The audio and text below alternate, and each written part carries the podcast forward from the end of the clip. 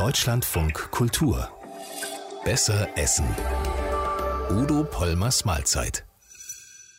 Die Beobachtung, dass Kinder immer früher in die Pubertät kommen, lenkte den Verdacht auf die Belastung mit hormonellen Substanzen, und zwar mit sogenannten endokrinen Disruptoren.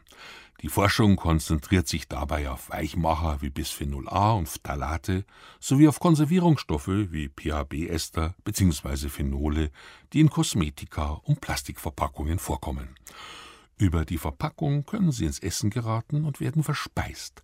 Der Anteil aber, der als Kosmetik über die Haut aufgenommen wird, dürfte erheblich größer sein.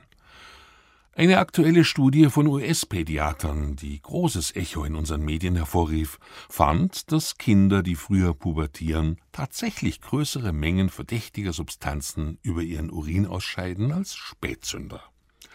Biochemische Überlegungen und Versuche im Reagenzglas lassen einen ursächlichen Zusammenhang mit der frühen Pubertät plausibel erscheinen. Medizinische Fachgesellschaften, Umwelt- wie Verbraucherschützer beklagten, dass immer noch Chemikalien zugelassen seien, die die Gesundheit der Bevölkerung gefährdeten. Doch der Grund für das Resultat ist simpel. Sobald die Kids in die Pubertät kommen, beginnen sie sich für Haargel, Duftwässerchen und Hautcremes zu interessieren. Da die fraglichen Stoffe über die Haut aufgenommen werden, steigen die Gehalte im Urin mit der Pubertät. Hier wurde also Ursache mit Wirkung verwechselt. Nachdem die Umweltmedizin wild entschlossen ist, die von ihr postulierte Gefahr durch endokrine Disruptoren zu beweisen, aber außer Reagenzglasergebnissen bisher nichts Brauchbares vorzuweisen hat, greift sie offenbar zu Taschenspielertricks.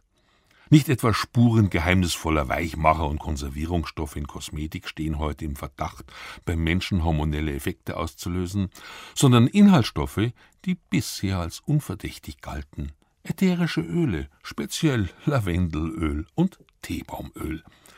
Bei Kindern und Jugendlichen können sie ein Wachstum der Brüste anregen, Gynäkomastie genannt. Auslöser waren intensiv duftende Haut- und Haarpflegeprodukte, ja sogar Kölnisch Wasser mit Lavendelnote ließ bei einigen Jungs die Brüste sprießen. Als sie die fraglichen Produkte wegließen, bildete sich das Ärgernis zurück. Da Gynäkomastie relativ häufig auftritt, die Ursache aber meist unerkannt bleibt, wäre eine Untersuchung des Einflusses ätherischer Öle sinnvoller als das Theater um die Weichmacher. Ein Zusammenhang mit einer frühen Pubertät ist hier aber ebenso wenig belegt wie für Weichmacher. Dafür konnte inzwischen eine unterschätzte ernährungsbedingte Ursache dingfest gemacht werden, nämlich Formulamilchen auf Sojabasis für Säuglinge. In den ersten Lebensjahren ist das hormonelle System des Säugers besonders empfänglich. Eine Langzeituntersuchung aus den USA bestätigt nun, dass der Konsum von Sojamilch auch beim Menschen dazu führt, dass die Pubertät früher einsetzt. Das Ergebnis ergänzt eine Follow-up-Studie mit jungen Erwachsenen. Frauen, die als Säugling mit Sojaformula ernährt wurden, klagten über stärkere Menstruationsbeschwerden als Frauen, denen Formula aus Kuhmilch gereicht worden war. Ein Vergleich mit Muttermilch fehlt leider. Die Forscher folgern, ich zitiere, dass die Fütterung von Soja im Säuglingsalter mit Menstruationsschmerzen im Erwachsenenalter verbunden ist.